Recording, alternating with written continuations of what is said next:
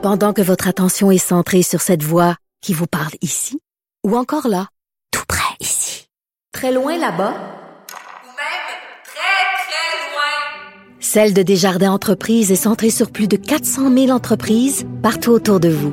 Depuis plus de 120 ans, nos équipes dédiées accompagnent les entrepreneurs d'ici à chaque étape pour qu'ils puissent rester centrés sur ce qui compte, la croissance de leur entreprise. Bonjour tout le monde, j'espère que vous allez bien. Vendredi ensoleillé, vendredi ensoleillé avec pas de point de presse. C'est euh, le gouvernement Legault qui fait relâche. Peut-être que c'est une bonne chose, tu sais, quand t'es rendu à vendre la profession de préposé aux bénéficiaires en brandissant un roman de Marie Laberge. Je pense que tu as peut-être besoin un peu de se passer les points de presse. Mais bon, euh, la semaine prochaine, ça continuera. Une annonce qu'on attend avec impatience, c'est bien sûr le plan de réouverture des restaurants. Et parlant de ça, on dit euh, réinventez-vous à plusieurs acteurs de, de plusieurs secteurs, entre autres les restaurants. Et hier, euh, je suis allée euh, dans un restaurant qui s'est réinventé. Ça s'appelle Le Chien Fumant. C'est un restaurant bien connu du plateau Mont-Royal, une institution, disons-le comme ça, qui ont décidé de s'ouvrir une cabane à homard. Donc vraiment, ils ont ouvert les fenêtres de leur restaurant et c'est vraiment comme quand on va dans le Maine, c'est-à-dire tu commandes au travers de la fenêtre, comme dans n'importe quel casse-croûte aussi québécois. Et là, tu peux avoir toutes sortes de délices. Et euh, bon, je veux pas faire une info pub du chien fumant, c'est pas ça le but, mais c'est pour vous dire à quel point ça me fait du bien d'aller là. Euh, après, on pouvait s'asseoir sur des petites caisses de liqueur là, en plastique pour manger et boire euh, notre petit truc alcoolisé.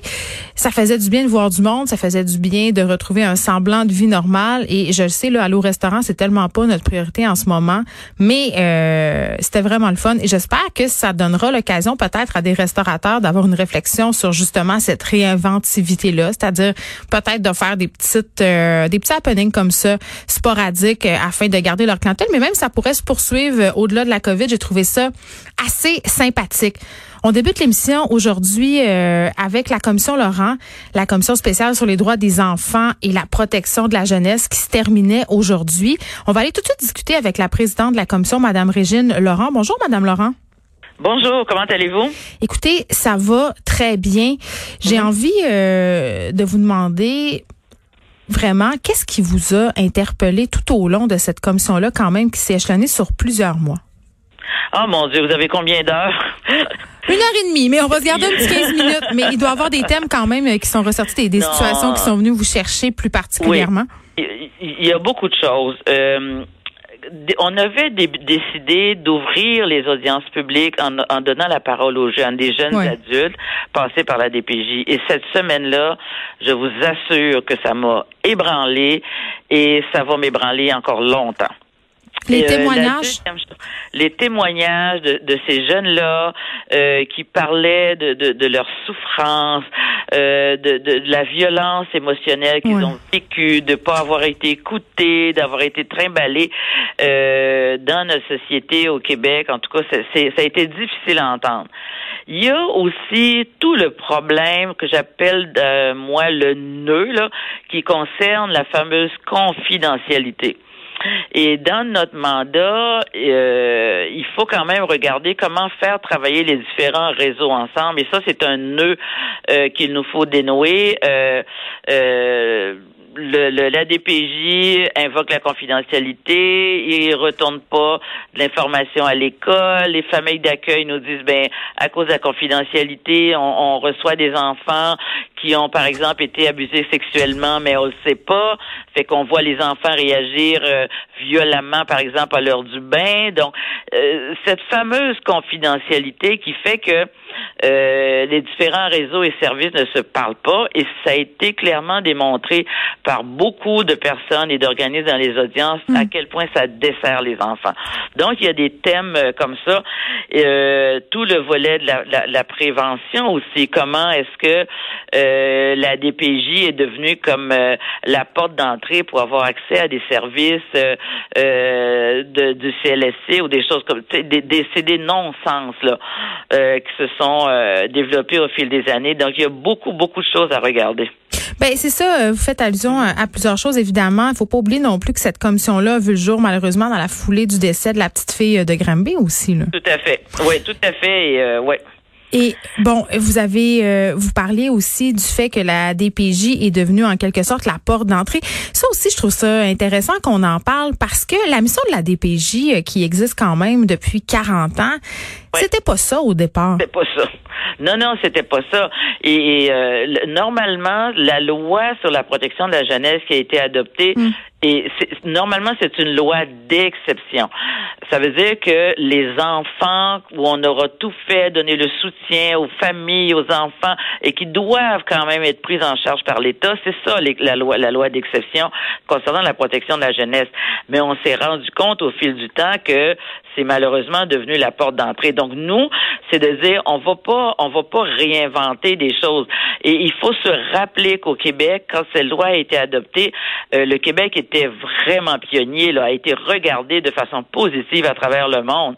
Donc il faut redonner à cette loi-là vraiment son objectif qui est de s'occuper de manière exceptionnelle des enfants qui ont besoin de la protection de l'État, mais pour y arriver, il faut donner les services, comme on appelle dans notre jargon, de la première ligne. Il faut donner la, les possibilités aux organismes communautaires et les moyens qui sont les organismes de proximité de soutenir les, les, euh, les parents, les enfants, redonner au CLSC leur capacité de rendre des services, d'avoir le temps et l'intensité nécessaires pour accompagner des enfants et des familles. Donc avant, avant de se rendre à la DPJ, c'est ça que je comprends, développer toute une espèce de une espèce de filet de support en amont.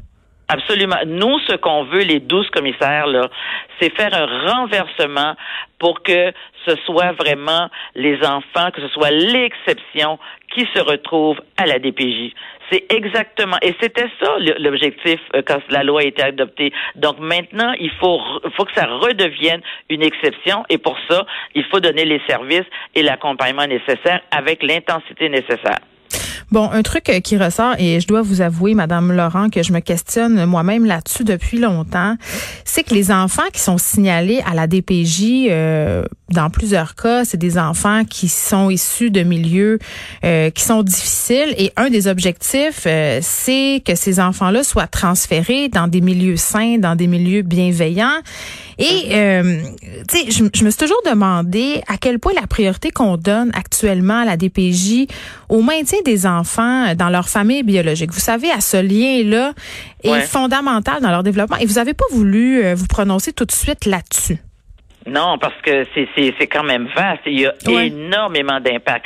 Cependant, ce que j'ai pu mettre en lumière ce matin, c'est ce qui est ressorti dans les forums euh, où il y a une intervenante qui nous a dit, écoutez, la société a changé.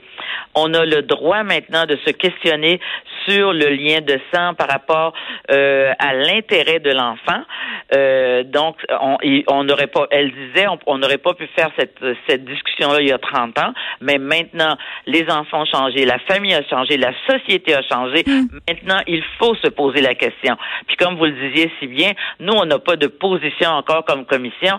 Cependant, il faut absolument s'y pencher parce que ça nous a été dit dans des forums, mais ça nous a été dit aussi lors d'audiences publiques. Mais oui, puis ça a été dit aussi par plusieurs euh, enfants de la DPJ. J'en ai eu ici qui sont venus témoigner à mon émission euh, de ce fameux euh, barouettage, c'est-à-dire qu'on prend un enfant d'un milieu, bon, il s'adapte à ce nouveau milieu-là, ce milieu-là est correct pour lui. Ensuite, on désire retourner, et parfois même, et souvent, l'enfant veut retrouver ce lien-là avec ses parents biologiques ou des membres de sa famille, mais quand même, ce va-et-vient-là a des répercussions sur la stabilité, le lien d'attachement. C'est ça. Alors, vous avez les, les deux mots-clés stabilité et lien d'attachement. Et quand je vous disais un peu plus tôt, euh, les jeunes qu'on a entendus euh, au début de la commission, c'est exactement ça. C'est la stabilité et le lien d'attachement. Ça leur a manqué et ça les a perturbés pour longtemps. Donc, euh, il faut, il faut, il faut s'y attaquer. Et, et, mais en même temps, c'est pas simple parce qu'il y a, y a des juristes qui nous ont dit la loi est suffisamment claire. D'autres juristes et d'autres personnes nous ont dit c'est, c'est, bon, il y a peut-être un problème, c'est pas si clair que ça. Hmm. Donc, euh, il faut, il faut vraiment faire le tour et voir les impacts de chacune de nos décisions et de nos recommandations. Et ça, c'est un sujet très, très vaste. On a, on est loin de, de cette fête une tête là-dessus. Bon, la DPG, évidemment, on aura compris, là, c'est pas une organisation parfaite. Ils font aussi des bons coups. Euh, j'ai reçu plusieurs fois ici Maître Assouline, qui est l'avocate euh, de la mère de la petite fille de Granby. Et, et, un point dont on a souvent discuté ensemble, je suis pas sûre que je suis d'accord avec elle, mais j'avais envie de vous entendre Elle dit que souvent, elle a l'impression que la DPJ stigmatise les parents, c'est-à-dire les place dans des cases et ne leur laisse pas la chance, entre guillemets, de se rattraper. Euh, moi, c'est pas ce que j'ai beaucoup entendu en audience. Ce que j'ai entendu en audience euh, et de parents et de familles d'accueil, hmm. c'était le manque de temps des intervenantes. Ça, je l'ai entendu beaucoup. J'ai aussi entendu beaucoup que le changement d'intervenance, ce roulement de personnel mm. avait un impact négatif et de la part des familles d'accueil et de la part des jeunes et de la part des parents parce que on est quand même, euh, quand on parle d'intervenance, ce sont des gens qui sont dans un lien, ils ont elles ont besoin d'un lien de confiance pour faire cet accompagnement. Puis pas besoin de nous faire une grande démonstration que quand vous changez de d'intervenante à tous les deux semaines, c'est difficile d'établir un lien de confiance. Oui, puis d'avoir une d'avoir une vision d'ensemble aussi sur la situation.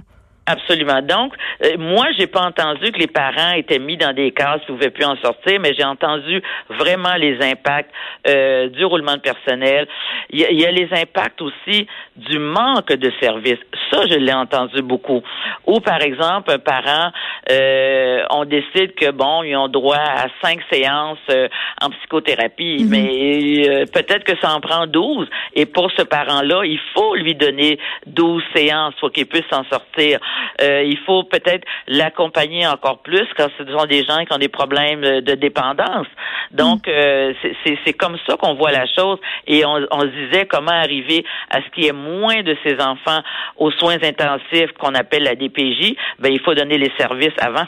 Mais je trouve ça intéressant que vous parliez de la question des intervenants parce que toute la question des quotas aussi qui a été largement discutée, notamment dans le cas de la Fiat de Granby. Mais vous avez dénoncé aussi euh, l'espèce d'omerta qui semble exister dans ce système-là, c'est-à-dire les intervenants, les intervenantes qui n'ont pas grand-chose à dire, ne peuvent pas vraiment parler euh, au risque d'essuyer des conséquences quand même assez euh, assez graves. Là.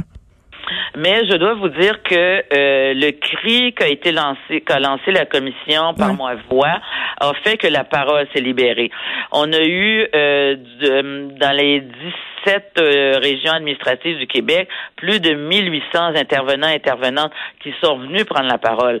Et c'est pour ça qu'on a un, un rapport qui est très très très intéressant sur le site de la commission. On a d'une part la parole des intervenantes et intervenants, d'autre part les citoyens et citoyennes aussi. Et vous allez voir en lisant que parfois il y a des choses qui se recoupent, entre autres, sur le mm. nombre de dossiers. Autant des familles d'accueil que des citoyens nous disaient, ben voyons, ils ont trop de monde à s'occuper. Ils n'ont pas le temps. Et les mm. intervenants disaient la même chose. Donc, il y a une convergence des préoccupations et c'est clair qu'on devra s'y attaquer parce que pour être capable de donner euh, les services au moment où c'est nécessaire et avec l'intensité nécessaire. C'est quoi le plus grand défi de la DPJ? Oh mon Dieu, le plus grand défi, c'est d'avoir le moins d'enfants c'est d'avoir le moins d'enfants euh, euh, qui sont pris en charge par l'État. Pour moi, c'est ça le grand défi.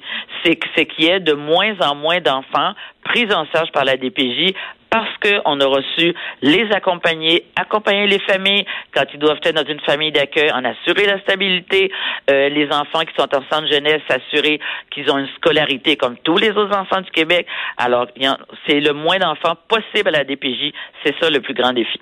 Et là, euh, l'une des parts, Madame Laurent, avec ce rapport qui sera remis au gouvernement le 30 novembre, c'est qu'il soit tabletté. Beaucoup de gens qui ont peur de ça, c'est arrivé maintes fois par le passé. Là, je pense entre autres, par exemple, à la commission Bouchard-Taylor. Hum. Euh, plusieurs choses à dire. Euh, au moment où il y a eu la conférence de presse en présence du premier ministre du Québec, il a dit plusieurs choses. Il a dit ce rapport ne sera pas tabletté, hmm. Promis. Il a, il a aussi dit il y aura un avant et un après Granby. Je suis euh, très lucide pour comprendre qu'il y a une pandémie que personne n'avait prévue. Mais en même temps, il y aura un post-pandémie le plus rapidement euh, possible, nous le souhaitons, mais le gouvernement ne pourra pas dire, ben écoutez, euh, les enfants les plus vulnérables, euh, victimes de maltraitance, d'abus, pouvez-vous attendre dans, dans, quelques années? Le gouvernement... Non, puis déjà pendant la pandémie, ces enfants-là. Il y a une baisse de signalement, notamment due à la non-fréquentation scolaire des services de garde aussi, là. Oui, oui, on a fait part de notre inquiétude. Euh, on est sorti un peu de notre devoir le réserve. On a fait part de notre inquiétude. Hmm. Alors moi, je pense que le gouvernement devra faire part à la population une fois qu'on aura déposé notre rapport. Voici notre plan de mise en œuvre de ce rapport. Qu'est-ce qui sera fait en l'an 1, l'an 2, l'an 3 Ça, ça, ça appartiendra au gouvernement. Mais vous êtes confiante? Oh, absolument. Je n'ai aucun doute. Parfait. Régine Laurent, merci, présidente de la Commission spéciale sur les droits des enfants et de la protection de la jeunesse. La commission Laurent qui se terminait aujourd'hui. Merci beaucoup de nous avoir parlé. Merci. Au revoir. Au revoir. De 13 à 15, les effrontés.